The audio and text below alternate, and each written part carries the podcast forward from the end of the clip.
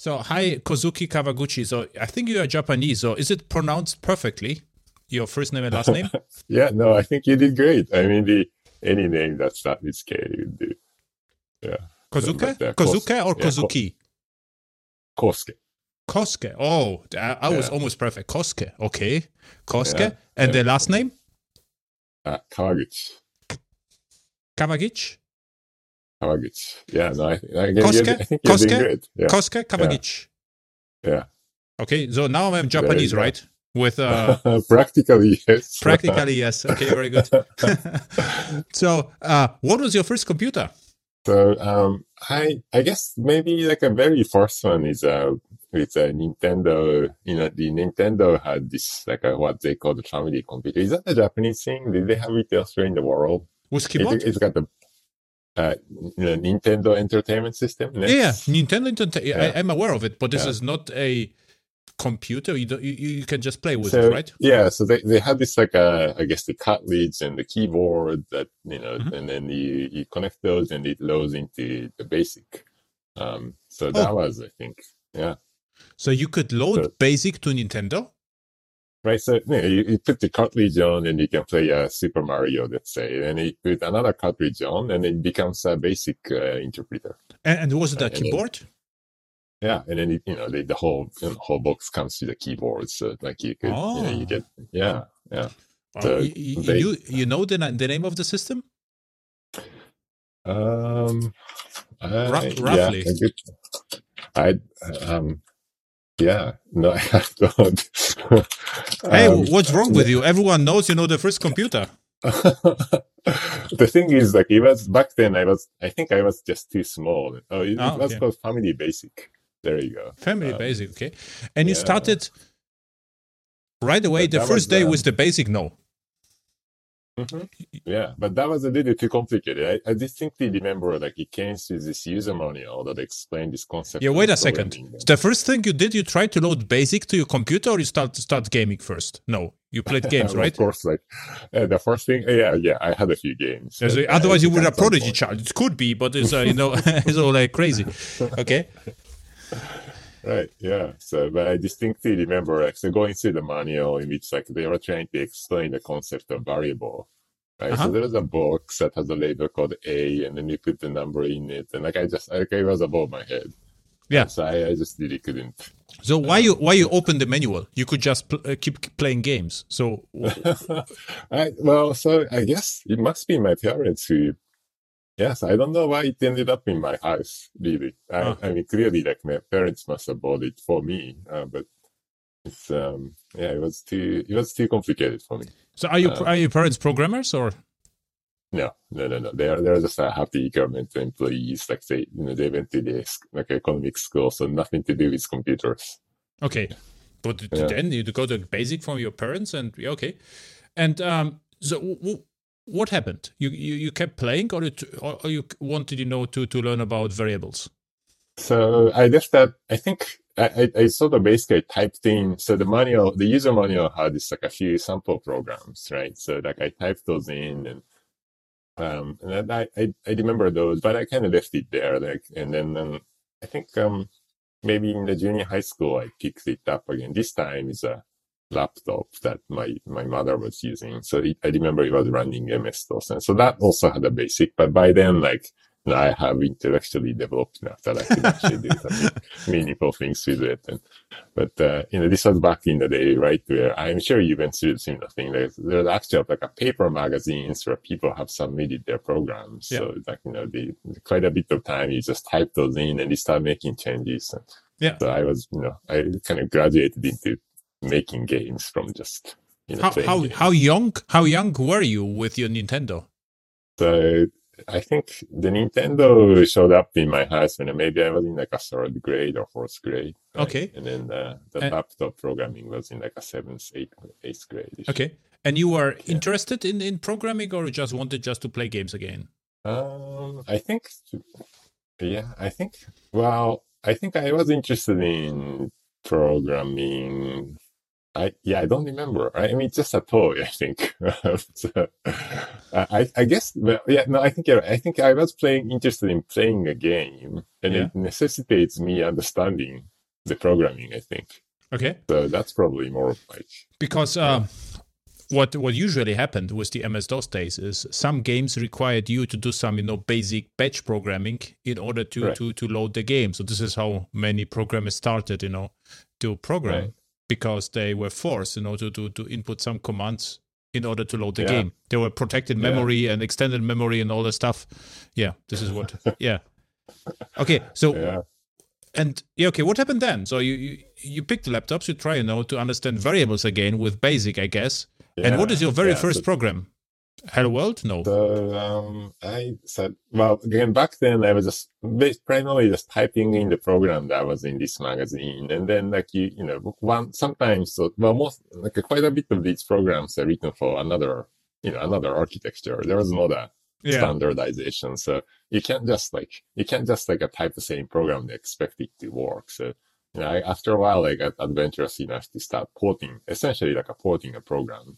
Mhm. You know, like my laptop only had like two colors, white and black, and so if somebody had a program for like eight color computers, like I can't just do it right away, right? So, so that was that. And kind of next step up that I remember is like I I learned C++. Plus um, it's like uh, I yeah. So I hope. Uh, I got a, you know, I, I, I joined this like a local computer club and like uh, they had C compiler, right? So that, that felt like a much shinier toy in terms of like what it's capable of doing. But what you wanted to achieve? Do you wanted to code a game or what was your goal?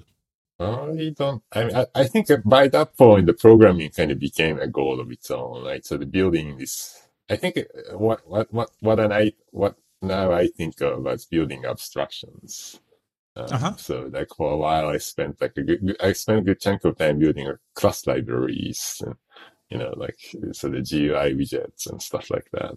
Okay. But yeah, and then C++ plus was kind of useful stuff like that, right? Was it in Japan or was it in US? hmm Yeah, this I grew up in Tokyo, so all Ah. this happened. Yeah. And and how how was Tokyo different to US? Was there any difference or was it very similar? Um, well, I mean, the I, I obviously didn't live in two places at the same Yeah. time. I think, um, I think it's similar. Um, yeah, I, I, so I mean, Japan did have its own, like, you know, I, I guess the computer architecture and whatnot. So, like, for for a good long while, it's local. Like, NEC had this dominance in the do, in the, domestic market, and they had NEC, you said? NEC, right? NEC? Mhm. hmm Yeah. And There were PC So- from NEC or what? Well, so I mean, it ran the MS DOS, so in that sense, it was nominally compatible. Um, But the screen resolution was different. Like, you know, I think in the US, VGA was the standard, and Mhm. over there, it's just like a 640 by 400. So we are lacking 80 pixels, and Oh, you know, the dang- interesting. character code was different, and so it's it's not it's not exactly the same. Oh, now about the keyboard. Was it like a US ASCII keyboard or the Japanese keyboard? so keyboard keyboard is different and it's super annoying. And I, now that i think about it when i went to germany i discovered that like, the z and like a few letters like just a few letters in the different places surprisingly annoying. It's the same thing as the japanese Okay. keyboard. Yeah.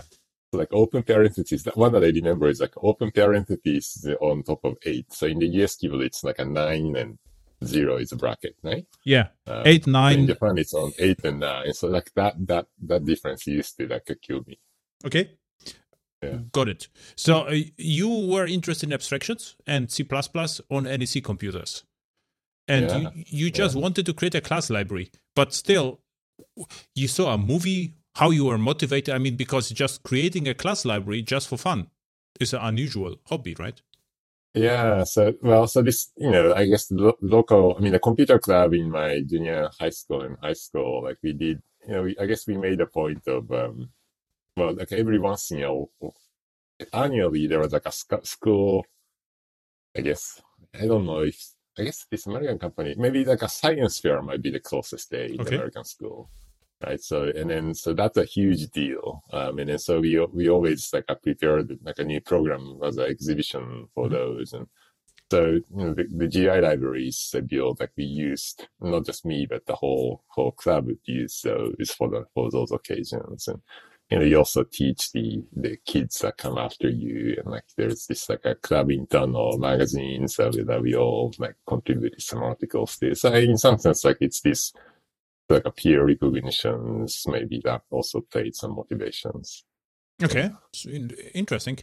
And, um, what's about your leisure? So, um, the school goes from eight to one or how mm-hmm. long took was this school different from the time or was it uh, crazy times in japan so what's i i think like the school went from like eight to four probably. Wow. Um yeah uh, i mean is that not normal? I guess.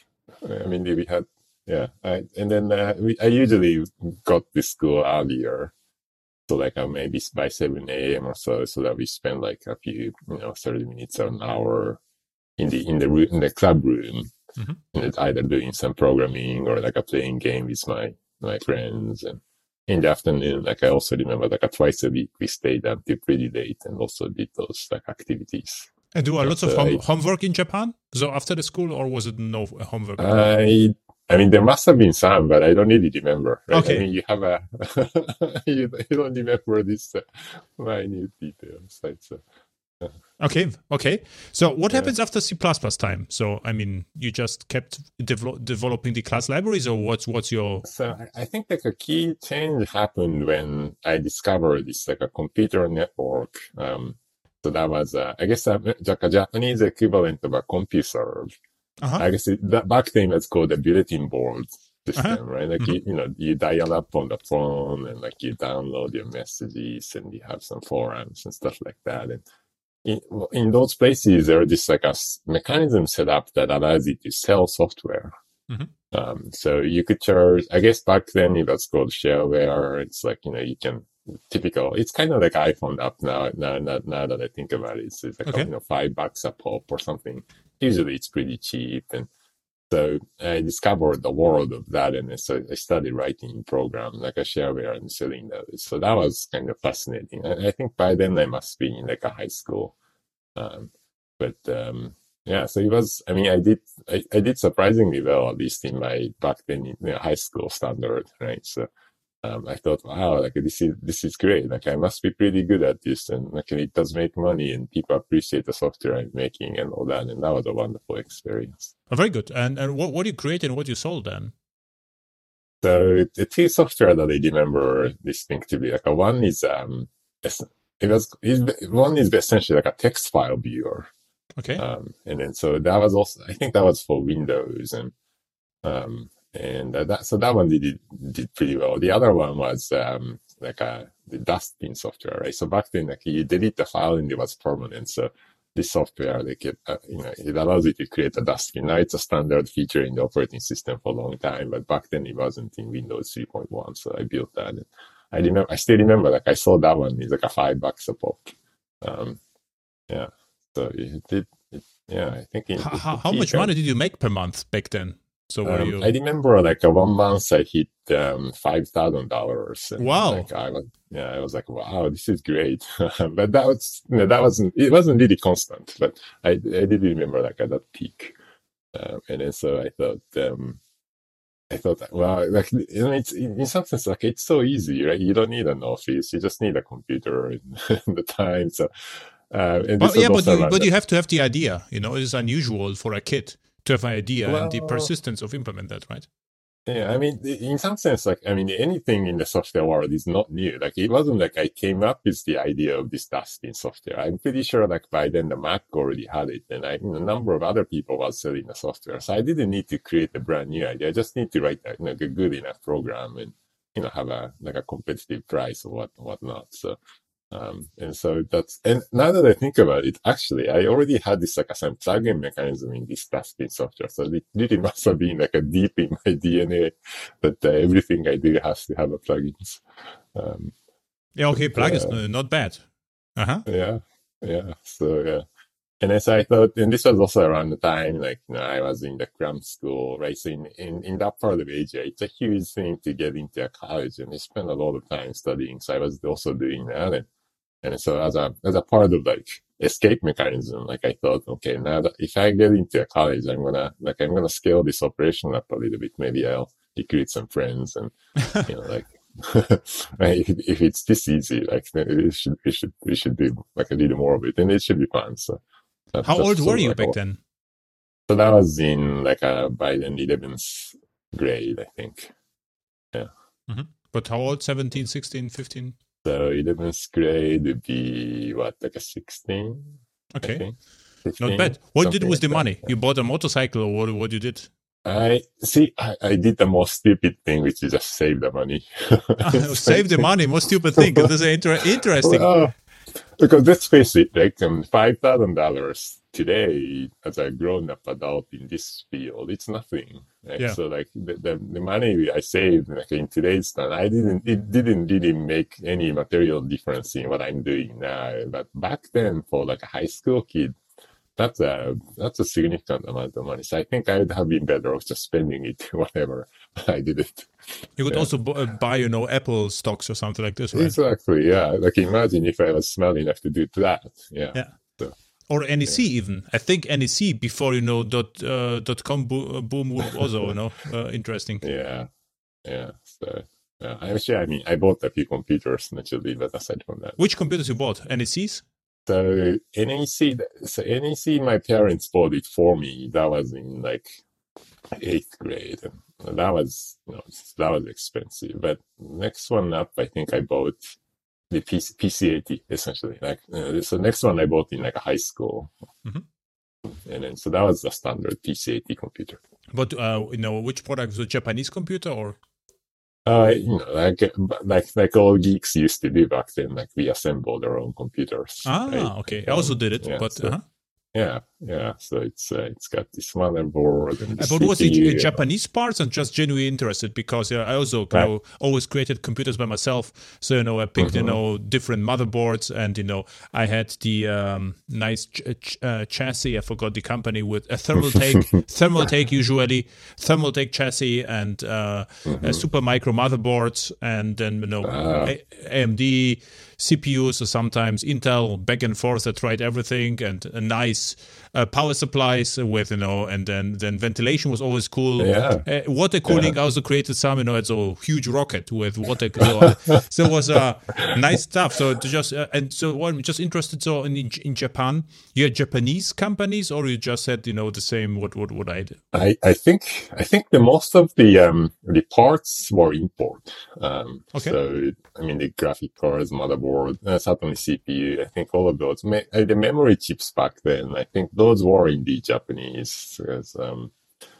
but uh, you know there was this one part in town in Tokyo where all these like a part shop were, and Mhm. then so and it was close enough from my house that I could like uh, take my bike bicycle and like maybe spend thirty minutes going there. So I remember go spending a lot of time there.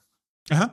Uh, for instance, in, in, in near Germany, in Austria, there's a Mhm. company called Noctua, and they uh, they build in the coolers. So there's uh, the ventilation systems looks great. So this is what you know. It's a small company, so creating uh, nice nice parts. So I think there's Mhm. something like you know interesting parts from from Japan. That's my assumption. Yeah, maybe, maybe. I don't really remember that though, but uh, yeah. Yeah, what's wrong with you? You, you don't remember you know the cool stuff, but you remember plugins. I- you know.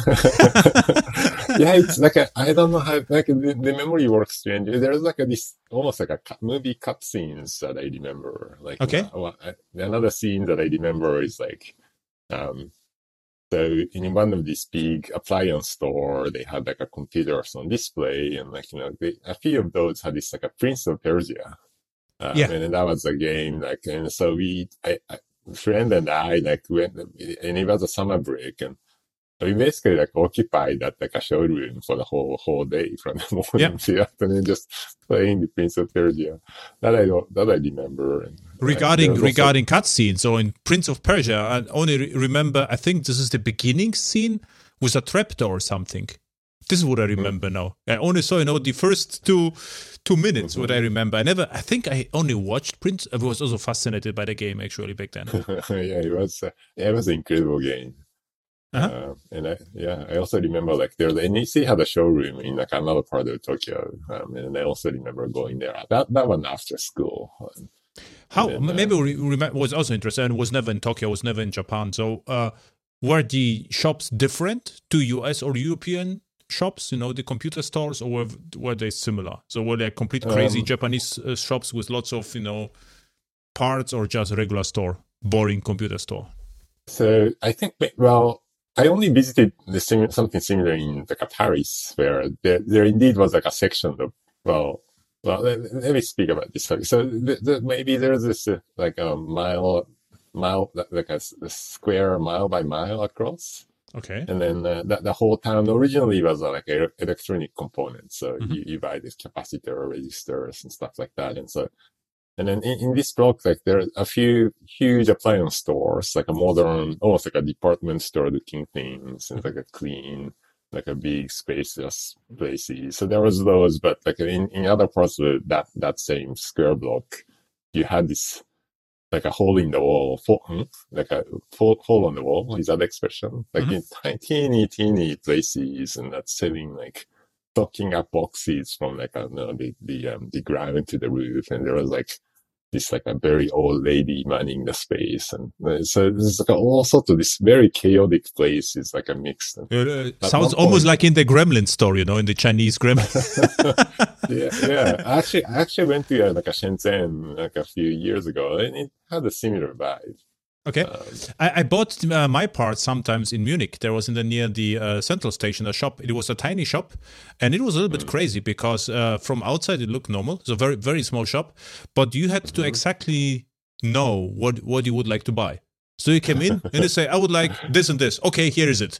And if it if it took too long, next one. Then you know, go aside and and wait a second. So this was a Yeah. complete crazy experience. But the guy could you know explain you everything. So if you have a question, so okay, take this and this and this and this, and they had everything. So this was crazy. I'm, I'm really, I'm really curious whether they're still operational and not, now because of Corona, but uh, could be could be interesting. You know, to to okay, interesting. So now you, you spend the money on computers and save some money, which was not wise. You you, you tell me so for for a kid, I would say. Who knows, right? If you spend the money for maybe it would change your character or something, you know. Maybe it's better, you know, to do this way. So who, who knows? So um, what happened after C plus plus?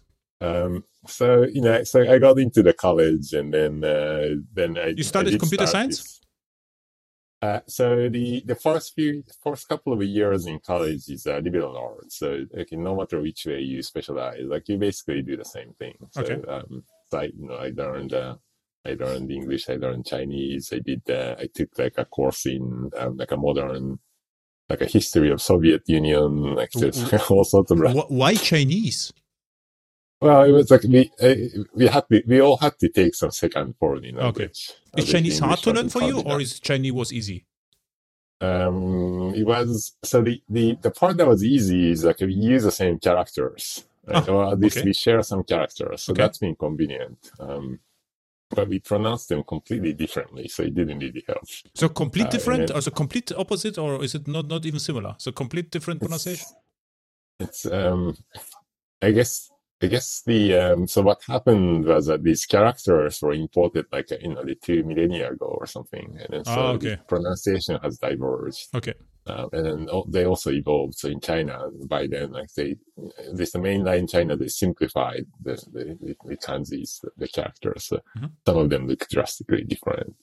Anyhow, so um, so I, you know, I mentioned earlier, like I thought I should scale up this you know, operation of selling shareware, and I just I, exa- I did exactly that. So I recruited, I think, like five or six friends, and Ah, um, and then I, you know, so we had, a, I, did, I still remember, like I carried around this, uh, a network hub okay. and we all each had a laptop, right? And then like we just stormed some, like a cafeteria in the university or something and set up this network and we start working. So back then, this wasn't the day. Like we all had, know, there was no Wi-Fi. Uh, so we all Mm-hmm. had to use this like a physical network and we built some software and started selling those. And, and then, uh, Which and then software? became like, What software? Give me.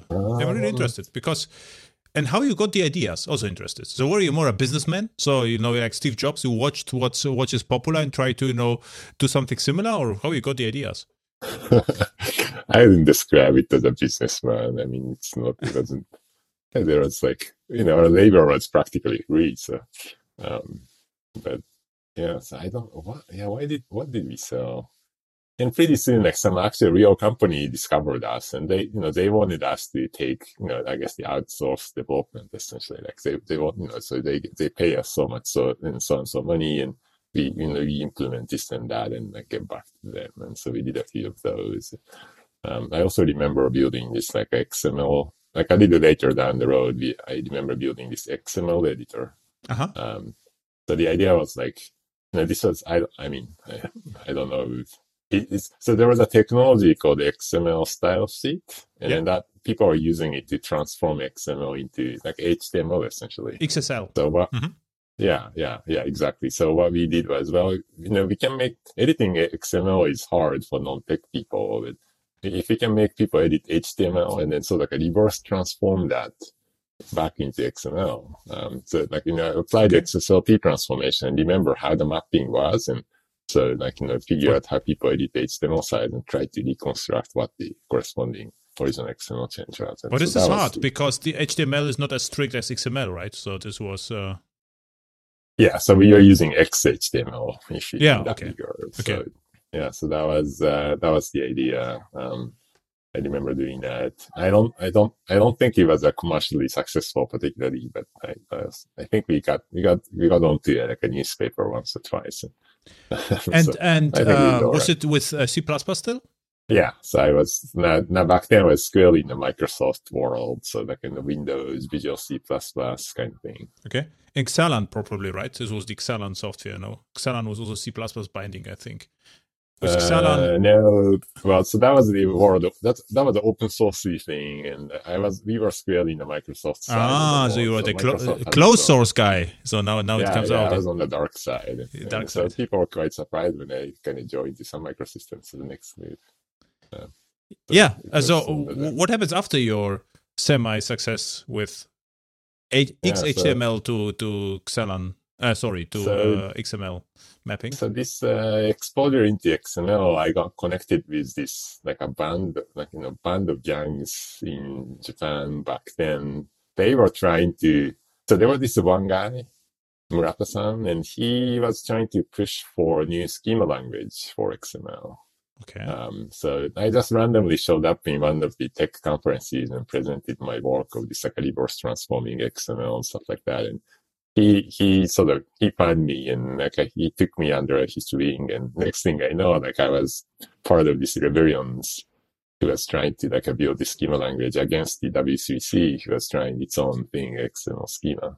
and why that? So- well, I guess so. I think the Murata-san was originally of like a some you know like a mathematical scientific background, and he felt the um the XML schema that was designed by the committee kind of lacked this mathematical elegance. Okay. So he yeah, so he had a different version of it. Um, it's kind of like a based on the regular expression expanded to tree. Okay. Um, and then so, you know, he had a, you know, he had a spec, he had a paper. I think by then he was already like involved in a number of standardization efforts. So he must have thought like, you know, this, he was really passionate and uh, so he was, and it was contagious. So, uh, you know, he, and I like this feeling of like, so he really painted this picture of like, okay, guys, like we are, we are in the rebellion. Like, do you know the Star Wars? Right? Yeah. Yeah. So we are the rebels, and these are the Death Stars, and like Microsoft and IBM, they're building this like a useless Death Star that we're gonna destroy. So I loved it.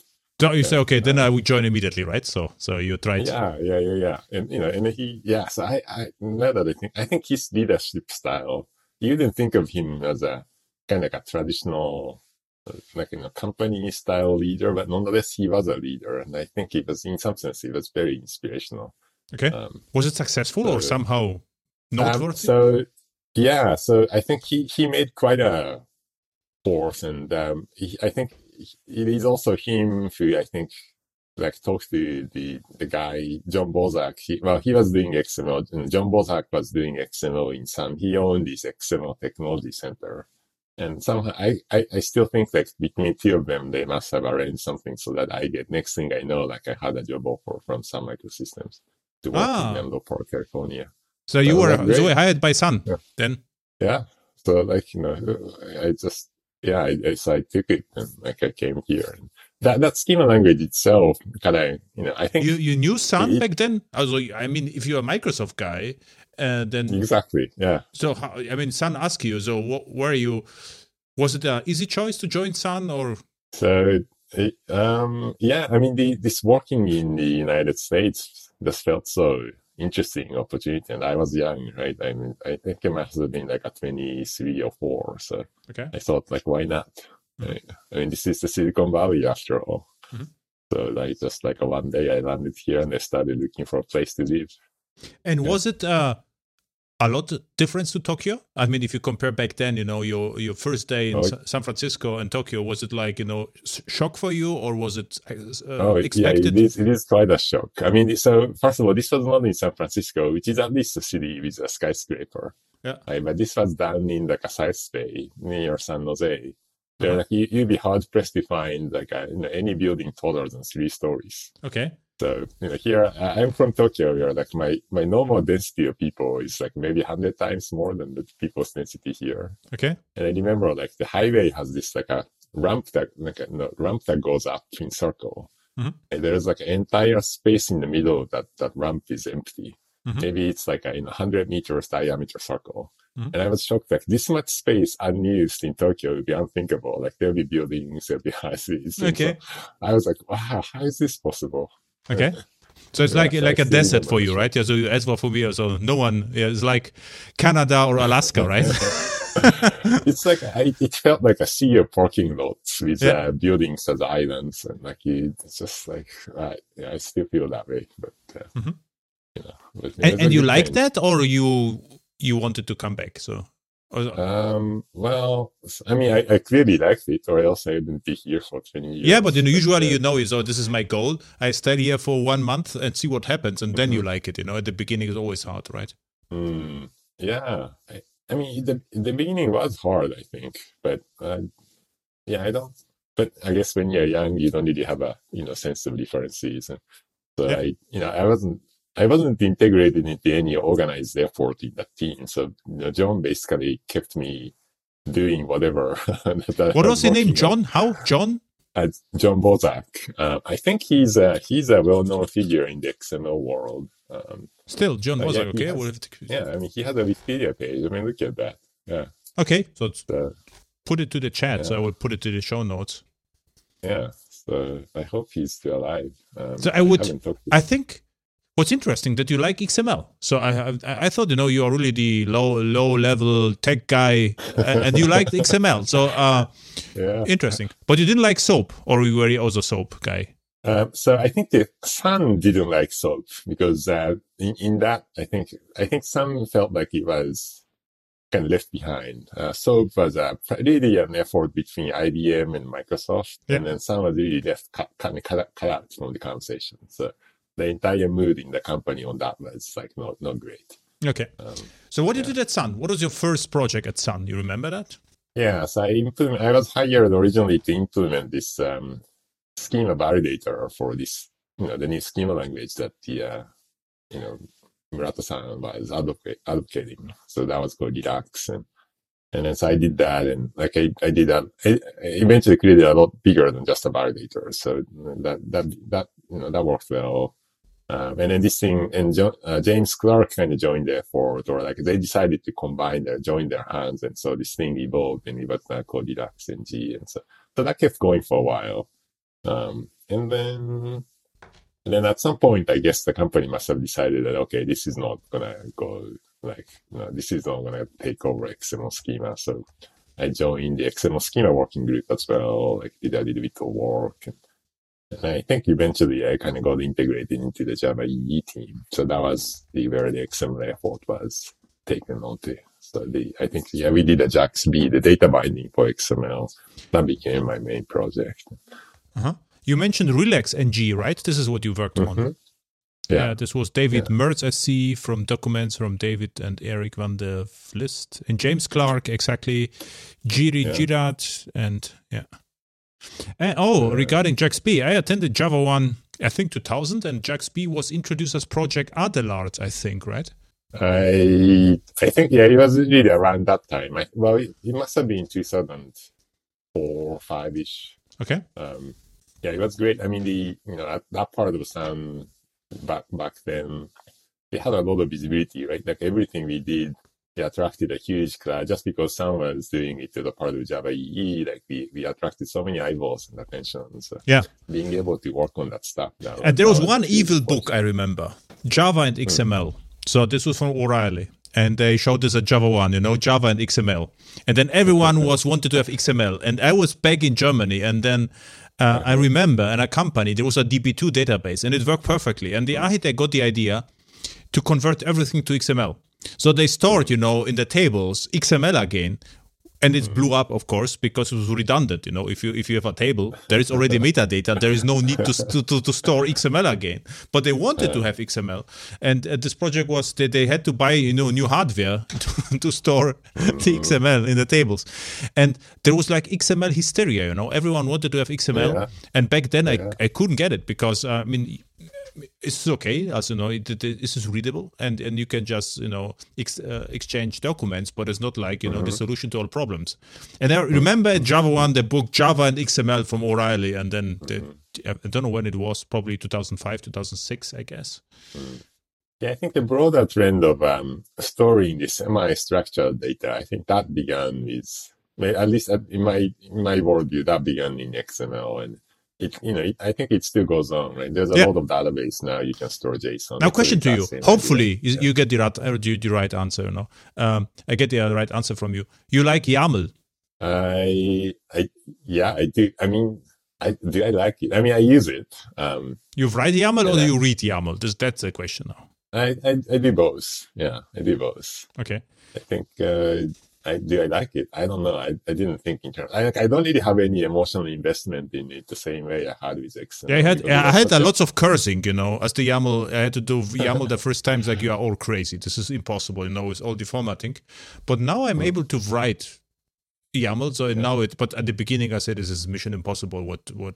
Yeah, I couldn't even get Yeah. no property files or whatever dot files would be better than YAML. And I don't I sti- I still I, st- now I don't think it is worth to use YAML. I have to say because yeah, it is readable, but XML was not bad actually. You know, a reasonable XML is also okay. Yeah, it does feel a little redundant. Like when I'm writing those like a Kubernetes resource files, it does feel redundant from time to time. So I don't know if I should blame like YAML for that, but uh, that, that's that's a kind of exposure. Yeah. So JAXB, huge impact. Yeah. I also used JAXB a lot, you know, to expose JPA entities as JAXB one to one with XML and JSON. So I mm-hmm. misused JAXB to produce JSON, which was a little bit mm-hmm. dangerous because it was mm-hmm. not clearly specified how it's got serialized, but it worked well enough in, in, in all these years. So thank you for that. So what what you did, what else you did at the Java E group? And by the way, how was the work with Sun? You enjoyed that? What how was the team? What were the working hours? Or was it like crazy or Yeah, no, it was great. So I, coming from Tokyo, I was used to work crazy hours. So, you know, like How we- crazy? Maybe, so we show up in like uh, 9, 10 a.m. ish, um, and then we work almost until the, the last train, which is like a midnight ish. wow? So, uh, so yeah, so there's a long hours. Um, And and And how is it in Japan? Is it like the hours is like you know you get paid for the hours, or do you get paid by eight hours, or how it works? uh, remember, this was our own company, so like we had a ah, okay, Uh, okay. Own company is no is normal. Okay, yeah. Um, but uh, no, here I am at Sun Microsystem, and then by you know by six p.m. like the office is empty. So I was Mm-hmm. like, wow, like these, and then they still show up in like a nine ten a.m. Right? If you're working till midnight, you know you you'd be justified to show up a little late in the morning. But here in the U.S., like they only work till six p.m. and they show up in nine or ten. So like I was like, what's going on here? Uh, but was, so that was surprising and also, I mean, as an engineer, again, like I said, this was a place that we, we got a lot of visibility to what we are working on. And, know, because like, if you think about people working for Google, like it, the rest of us don't get to see the kind of, like what code they wrote or, you know, Mhm. the abstraction they designed. So as an individual engineers, like you, you never really get, you know, your credibility built by working for Google, aside from the Google Halo itself. Whereas at Sun, like we know back then we had that halo and people can see the code you wrote. And so individually, like you get to be recognized. So that was a perfect place. Okay. Um, like, I, you know, the only thing I didn't enjoy was eventually like Sun went down the tube and the company disappeared. But, Yeah, um, of course. But you spent all the time with at Sun. Uh, and then so I also because you know because the work cut out at the 6 p.m. like it was it wasn't keeping me busy enough. So I, I did a lot of open source projects. Uh, Yeah. one of them was what eventually became Jenkins. and Yeah, so- but Hudson, Uh, how you got the idea yeah. for Hudson? I so I I like I, I I it took us three reasons. So the one is like I used to be a guy who breaks builds all the time. So like I receive a phone calls from my colleagues like, hey, you touched stuff. I know the source code doesn't compile, and I think you touched this file last. Like what's happening? And, and uh, sure enough, like I didn't commit to some files, and they're still lying around in my workspace, etc. Right. Um, and then another was like I I noticed that so we are part of Java EE, so we're producing this platform, but I realized like not many people around me has actually used their own platform to write the software. Mhm. So we are not eating our dog food. So I wanted to fix that. Like uh, so I was looking for whatever program that I can do on top of Java EE. Um, and then actually it's in some sense it's quite telling. Like I didn't use any of the Java EE except for the servlet. So you know the even JSP eventually I have so I so in, in that sense like I just I in, in doing in eating my own dog food I discovered like what we are producing and didn't I didn't like it. So, oh, okay. uh, But you were at the yeah. Glassfish team, right? Part of yeah, the, right. In the Java EE team, so like I has reorganized partly into Glassfish, and so I so by back then my recollection is back then I was substantially spending time on Hudson as a part of some projects, but um, but I also helped in Glassfish, um, and that was that was uh, that was good, I guess. I- yeah, but yeah. Uh, Hudson became then this was a leisure project, but it became official Sun project at one point, point of time. Yeah, because like you know, I was using it at the company, and um, and at some point, like more and more of my you know, teams around me started relying on it. So like, if I tell them like, okay, I I'm gonna work on this on the weekend, like if- when they are having a bug, right, then the operation is in trouble. Like they they didn't want me to, they didn't want to wait until the weekend, so they were they you know, they were okay with me working during the work hours to fix problems. And, you know, it, it was quite convenient. The whole thing was open source. So like, you know, the Sun could, you know, the, I didn't really care who owns the copyright of the code. Um, so, you know, Sun owning it was not a problem. So that made it convenient. Yeah, but it so, was a uh, part of the Java.net. It was right. It was the Mhm, Yeah. So they, yeah, I did it, you know, this, I did this, all, most of my open source projects back then was on this java.net. And that was, I guess, the Sun, therefore, to try to build some open source community around Java. But uh, the uh, the Hudson came with a war, which you could start directly, and it came with an interesting servlet engine. That this was how it's called Winstone. Winstone. Yeah. Winstone. Yes. Yeah, And there was an um, interesting story about Winstone. What's the name, right? well, yes, I mean the author, right? Wow, you know a lot. That's impressive. But yeah, the the author. I mean, he, he in this project description page, he had this story of how he got almost mugged in Okinawa or like a, some somewhere. I don't know, Yeah. maybe it was in Tokyo, and then so that that that that, that, became the name of the project. Strange, but, But I, I uh, remember ho- that. why you use the Winstone engine and not Grizzly or whatever? Yeah, that, that created a bit of a like an internal uh, storm precisely because of that. Like you know, they, they Yeah. thought I should be using some product, but uh, but um, I discovered that had the best embedded like embeddable interface. Uh, Okay. uh, so actually, I, I wanted to use. I think my original prototype was using Jetty, Okay. um, and then Jetty was a huge no-no because like that was seen as a competitor to another project that the Sun was doing in the Grizzly. Okay. So Winstone, I thought was a little low hanging, like a low, lower on the radar thing. it Ah, had a good interface, good API. Back then, for me, like it was a very important criteria. Like I, I you know, when I the, the criteria in which I evaluated the library was it, it, it was the same interface. That, you know, like if it's exposing the API, if, if it's designed the way I would have designed, then it was a good one. It's kind of like a Ah, okay. So not very selfish. So okay. So uh, hu- humble design, right? and Uh, yeah. and and you, you knew the guy from Winstone, or was it just uh, accident that, you fo- you found the? No, I didn't know the guy. I don't think I've actually ever met him. I'd have loved to meet. I hope. I don't even remember his name now, actually. But maybe I get to meet him someday. What's what's Um, interesting, what was very novel in your approach, you could download the war Hudson War and then say Java minus jar Hudson, and it started. So it was Mm-hmm. Yeah. like a Fed war, right? Yeah, exactly. Yeah. So this was the big, like you know what Spring Boot does now. You did When was it? Mhm. 15 years ago? 20 years ago? 15. Yeah. Yeah.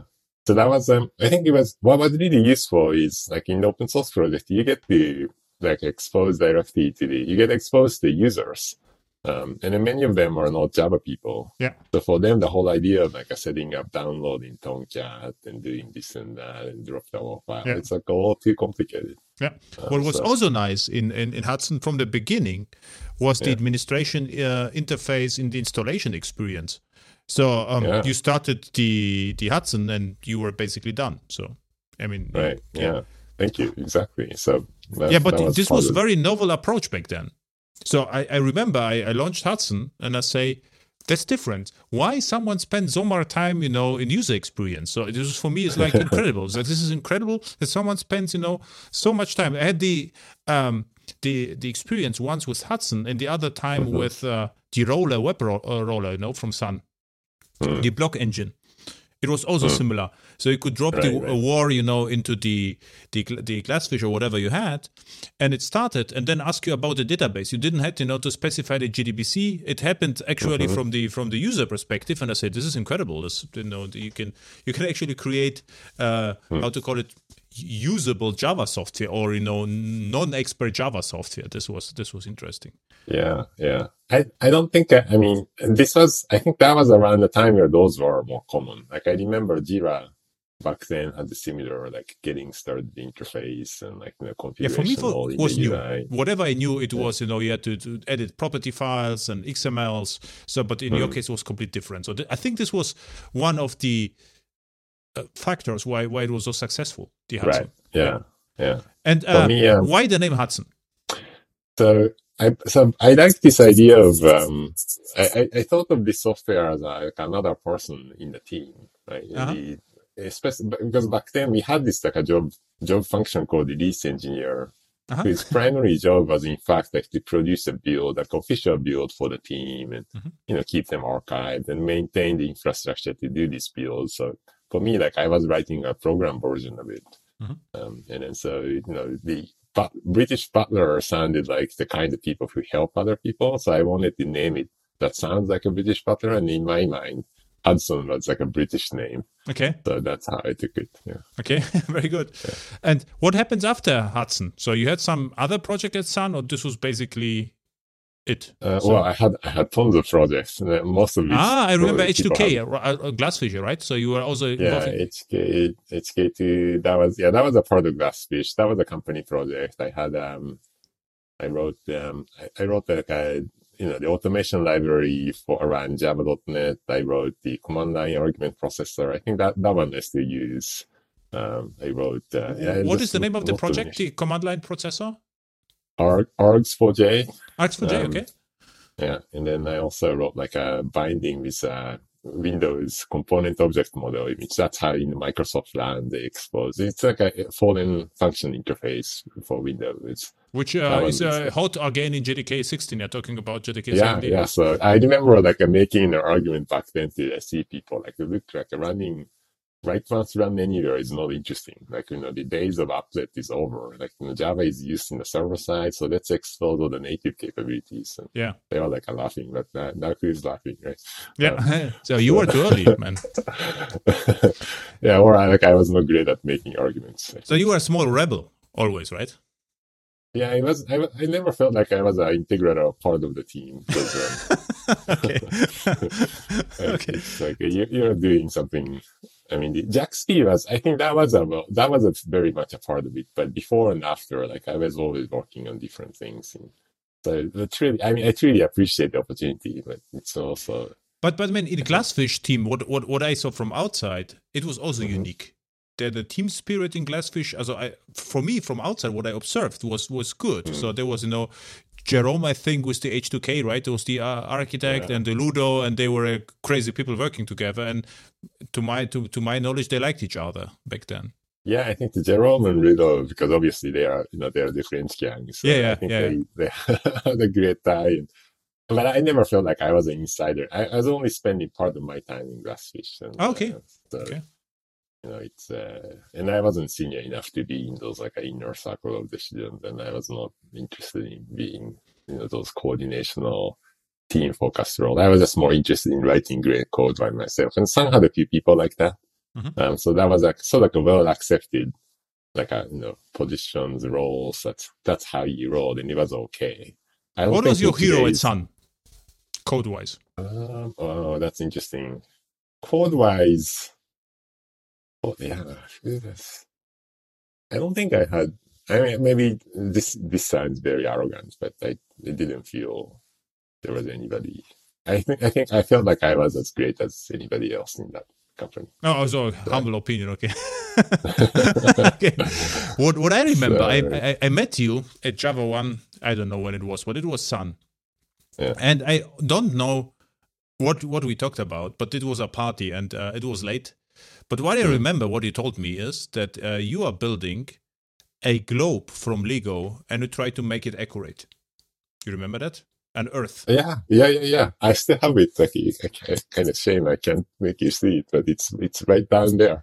And Um, we it's talk like about that. Like for me, and so okay, then explain. It's like okay, uh, the problem is that it, you you would you have like a like a like a map, and you try you know to create a three D model of it uh, from Yeah. from Lego. Um, so okay, uh, and we talk about that just for fun. So okay, you are an Yeah. interesting guy, but now I have complete different o- o- opinion. You know? So you are like a prodigy, prodigy, and now for me you you are a mix of prodigy and rebel. You know, so Uh, well, I guess I should say so. I mean, the like uh, I guess my worldview was very small. Like I didn't, I, I didn't like I was just working. I was so used to working solo in this context of open source. Like I didn't really understand what it takes to do that team software development. Mhm. So that that only that that happened later. Um, in like at least in the organized context. I mean, open source projects do collaborate, and in in, in Hudson, like I figured out one way to collaborate by not collaborating, but um, in the like that was not how you know. I you can created Hudson that- alone, or were you someone helped you? so for like the first few years I was solo. Um, and then essentially like my, my, my only ace up in the sleeve is like if you, you know, this plugin mechanism. Um, and then what that allows is everyone to have their own sandbox and like build a castle. Yeah. And then collectively all, all these sandbox can come together and build cohesive software. So Okay. once I put that infrastructure up, then sort of, you know, the rest is taken care of by all the other So people. you left Sun, or you were part of Oracle? What happened? So I, so I felt, you know, like, so I was, I, so I kind of decided to leave Sun and then Oracle decided to buy Sun. So I thought, okay, maybe I should stick around a little longer, you know, like at least experience Oracle. And if it's good, Yeah. then I could stay there. If it's not, I was going to leave anyhow. So like what I got, got to lose. Mhm. So I decided to stay around. Um, and then it was kind of bummer because the European Union decided to ex, I guess, to investigate the potential antitrust thingy, and that slowed the whole process for like six months. Yeah, I was in limbo for another six months, and then I became a part of Oracle. Um, and then, like, I, originally, I was really excited that like, you know, I was finally moved into this organization that was doing tools. And back then, I was in Java EE, but by then, like, you know, Hudson was my full time thing effectively. So I, I felt like I was in a completely different org. Like, I'm not, the org doesn't, the goal of the org and my personal goal, like, are unaligned. Uh, so Oracle, I was moved to tools org. So I felt like, okay, this is great. I'm like, maybe I'm going to get somewhere. And then, um, then I remember, so like I, and I patiently waited like another three months after the company was acquired and, you know, like I was kept alone and like, so I could continue to do whatever I was doing. But I thought, no, I, I wasn't, but I thought, well, is, is anything going to happen? Or like, I, could I, would I be essentially like left alone, basically being forgotten? So I, like, I, I, you know, I summoned up my courage and wrote an email asking like, so, hey, like, you know, if you don't need me, like, I don't need to stick around, but I just, just letting you that I'm here. Um, are you to have any plans in the future for the Hudson? And, and then like my boss, my new boss wrote back, yeah, yeah, yeah, yeah, we haven't forgotten you. Let's schedule something in like a three months to talk about the future of Hudson. I was like, okay, clearly these guys are not interested in doing anything. If the like a planning of, of the future is going to happen in three months, right? So that, that's like I, when I kind of left the, uh, left the company. Okay. And then uh, Hudson was renamed to Jenkins by you because there was some, this was interesting story what happened behind the scenes. There were like, I had two, uh, what I, I, had a chat with uh, back then mm-hmm. with, with Oracle. They told me there was some misunderstanding. There, so, someone didn't reply to emails or whatever happened. They closed the repository or something, right? Yeah. So um, I think so. After I left some I think for a good six, I mean, after I left Oracle for mm-hmm. six months or so, like, you know, they, they kind of, I was left alone more or less, right? But I mean, after all that, I don't think they really wanted to do anything about Hudson. Mm-hmm. So, you know, I kept uh, working with the community. And, um, and then after that time, I think they decided that they wanted to do something after all. Mm-hmm. Um, and then they looked at around and realized that, yeah, well, they, they do own the copyright because I was working for them. Um, like they didn't have anybody else that's knowing anything about Hudson mm-hmm. in the company because I was the only one. And all, as far as the community guys are concerned, Oracle is there just in name. Mm-hmm. Um, so, so what was unfortunate? What was I think what was unfortunate is the the guy who was driving it just didn't know anything about the open source. So he thought the way Oracle could exercise the control is you know, they could trademark the name and they could kind of go back to the community and saying, well, you know, if you wanted to play, you know, have fun, continue to have fun, then you kind of have to follow, like, abide by our rules and follow what we tell you. Mm-hmm. Um, and then this coming from Oracle kind of royally pissed off people. And then, so that kind of set the course. Um, okay. And then, uh, yeah, the, I think you're talking about the repository closing and all of that. These, you know, these incidents and whatnot happened in that, in, but I think it's kind of important to understand that context. Like that, that was when emotion was said. Like people didn't appreciate being told what, you know, yeah. what, what they're going to do in the open source. Yeah, exactly. So, yeah. And then you renamed Hudson to Jenkins or you cloned the project and it became Jenkins, right? Yeah, so at some point, I guess this kind of crossed the tipping point, and the people in the project like uh, said, well, "Fine, like uh, you, you own the copyright. I mean, you own the uh, trademark. Like, go go for it, but we can you can name this project something else and keep going."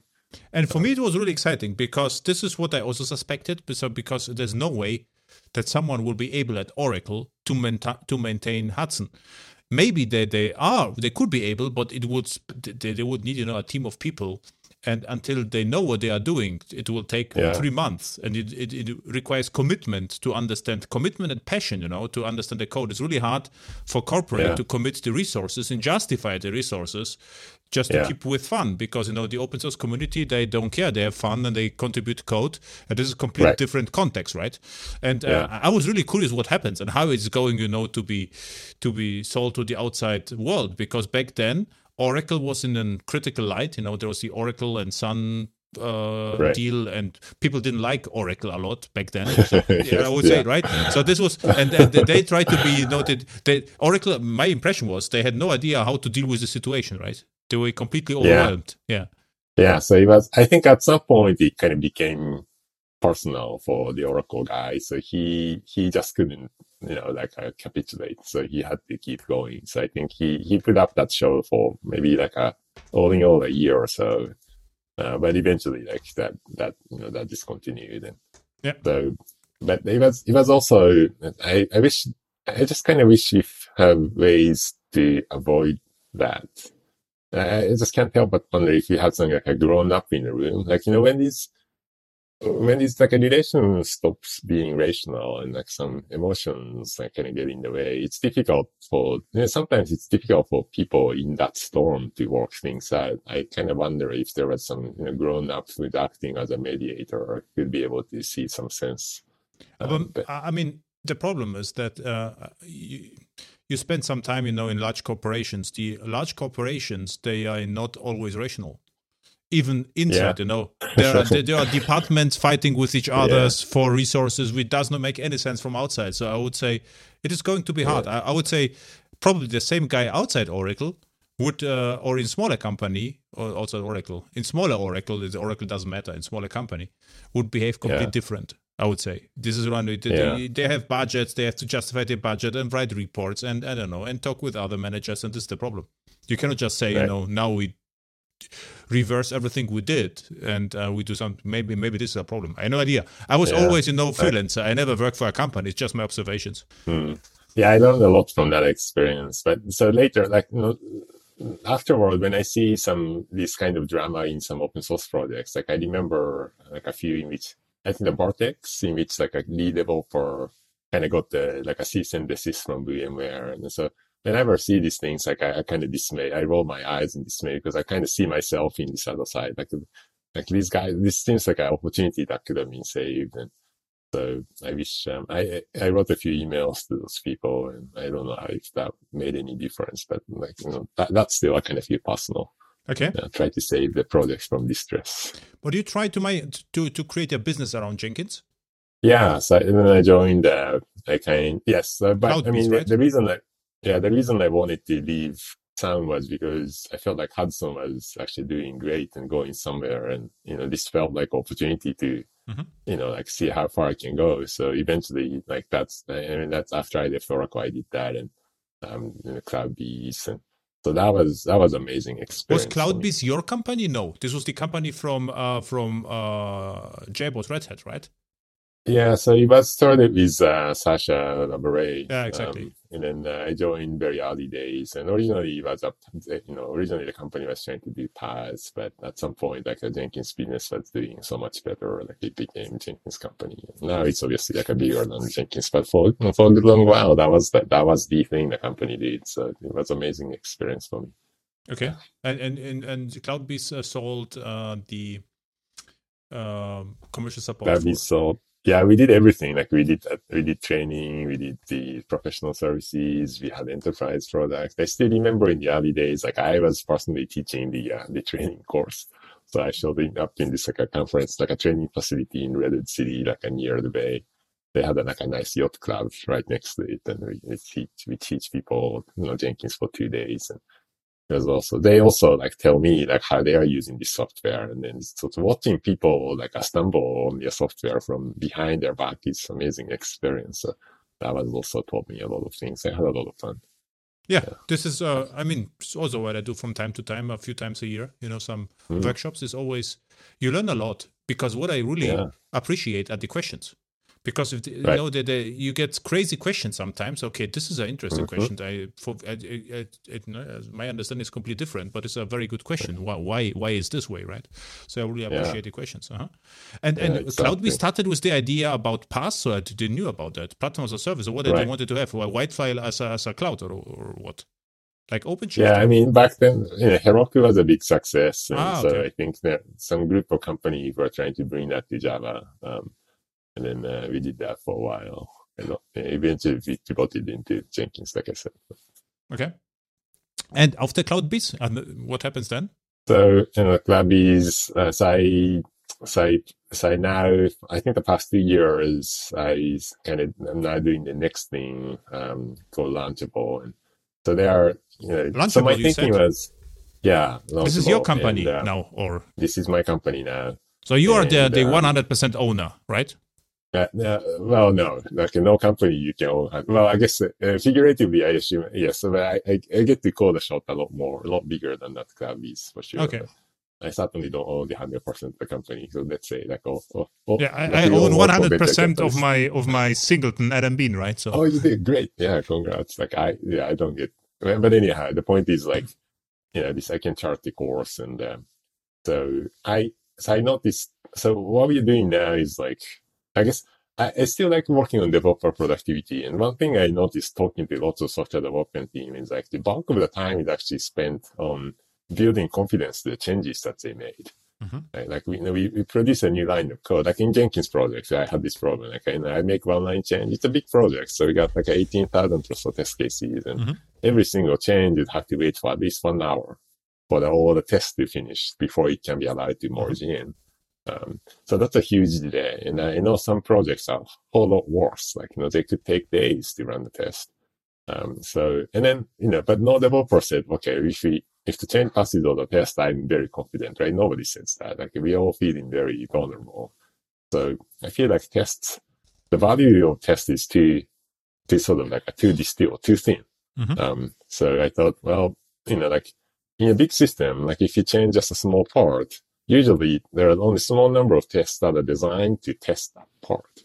Mm-hmm. Right? So like if you can find those and just run those, then I can get the similar result far more quickly Mhm. Um, and then so that's what I'm doing at the moment. Like I try to condense the value of the test into like adaptive smaller subset based on your change. Um, is this is what what you are doing? You are sorting the tests according to changes. Yeah, like what what I what the what the machine learning model thinks are the you know highly probable test that's going to be impacted by this change, and then uh, we try to run those. Um, Ah, so, is machine learning al- also involved? That's interesting. Yeah, yeah, yeah, yeah. Naturally, um, I mean, the, because the other like you, you you look at the landscape and everywhere where the data becomes like the you know at the crest the critical threshold, there's this characteristic of the program changes, right? And I guess ops people knows this all the time. Like we say, you know, pet versus cattle kind of Yep. thing. Like if, when you when you're dealing with many of things, like it, it changes the nature. I felt like the QA is well at that point. Um, so it's beyond the comprehension of the humans now. And what you are doing exactly? So you're, so you're allowed to code, or you became a businessman? Well, I, I do code, uh, but I'm trying not to. So, you know, one of the things that I had trouble at the CloudBees was trying to, you know, when you, when you're a CTO, like you, you need to contribute in ways other than writing code. Yeah. So, um, I, I had to, I needed to step away from like a coding and letting other people take more of that. But because, because initially, like I didn't know these things like it, that, so that was lesson. So I, this time around, I'm trying to do, Mhm. do, do better in that regard. So So what's I- your I- role? You are CTO, I am the CEO. a I CEO. am the co-CEO. Yeah. So, Oh, CEO is even worse. So you are not even allowed to look at the technology. you own stock markets and you know read the financial times and Ah, there's a little bit of like overstatement there, but uh, it's certainly like I cannot be coding all the time. But nonetheless, like right now in this phase of the company, I still do plenty of that. But more like a, a bit of a mix of engineering management and individual contributor and also other CEO stuff. Um, I I have another co-CEO, like my my co-founder Harpreet. So between two of us, we can we can cover cover quite a bit. and is it at least Java your Launchable backend? Uh, so the half of it is Java. The this client side is in Python. So Java and Python. Python, interesting. And maybe Yeah. both can run on GraalVM. So you could run Python on Java. Maybe yeah, that could be. I yeah, I didn't know that the Graal can run Python. Yeah, Graal. Uh, the, the interesting part is the Graal uh, can uh, cross-compile Java to native code, but you can Mhm. uh, you can run Python, JavaScript, R, and Wasm, Cool. Uh, and they communicate with each other. So this is really great. Right. So I use uh, Yeah. GraalVM to run uh, J- JavaScript on it, Python less, Mhm. but uh, in I suggested already in few projects where they are working with scientists, you know, they would like to have a. Python, so it runs perfectly on Java. Graal. Yeah. I feel like um, I guess I must be the kind of guy who feels like you know, having emotional attachment is important for the same reason XML was special to me. Java is special to me because I spent like so much of my career was intertwined in that. So it's not really like a rational technology choice. Like, is this the best language for the job? But because you know Java, Java is like my my kid. I can't I can't leave it. Yeah, but uh, Yeah. I mean, uh, yeah, same here. But uh, it should also m- make sense, right? So it's just emotional is nice, but uh, right now XML, I am not emotional at all. You probably also neither. It's just uh, does the job. But Java, what's really great at Oracle right now, they uh, innovate Yeah. like crazy with Java, which is really good. So Yeah. and, and Yeah. I really believe that. Java is almost number one. So from the popularity perspective, and really kick-ass regarding you know what they are doing is with GraalVM and with the native compilation and new project like Helidon, Quarkus, and all that stuff. Micronauts is uh, really interesting uh, development. And Yeah. uh, you can be very highly competitive to the other languages. And in my project, I'm working together with, or, or watching at least, Node.js projects and Python projects, and I have not the feeling that we are slower if you are, behave reasonably right. Yeah. Now, what what I found interesting is so like this time my engineering team is all in Tokyo at the moment, and so Ah. when I try to recruit engineers, and there was a long story on like why why I did that, but um, in, in this context, when I looked at so for the purpose of hiring, I looked at lots of like resumes in the Japanese engineers, and quite a bit of them who applied to us, like they do not have any Java background. What I was shocked. Like I thought, I thought that was the, I thought Okay. Java was the most popular language, but mm, no, apparently not in certain sub communities. Maybe there is a no JVM for NEC, you know, computers in Japan. Wow. so, uh, Uh, what what yeah. they know? The engineers?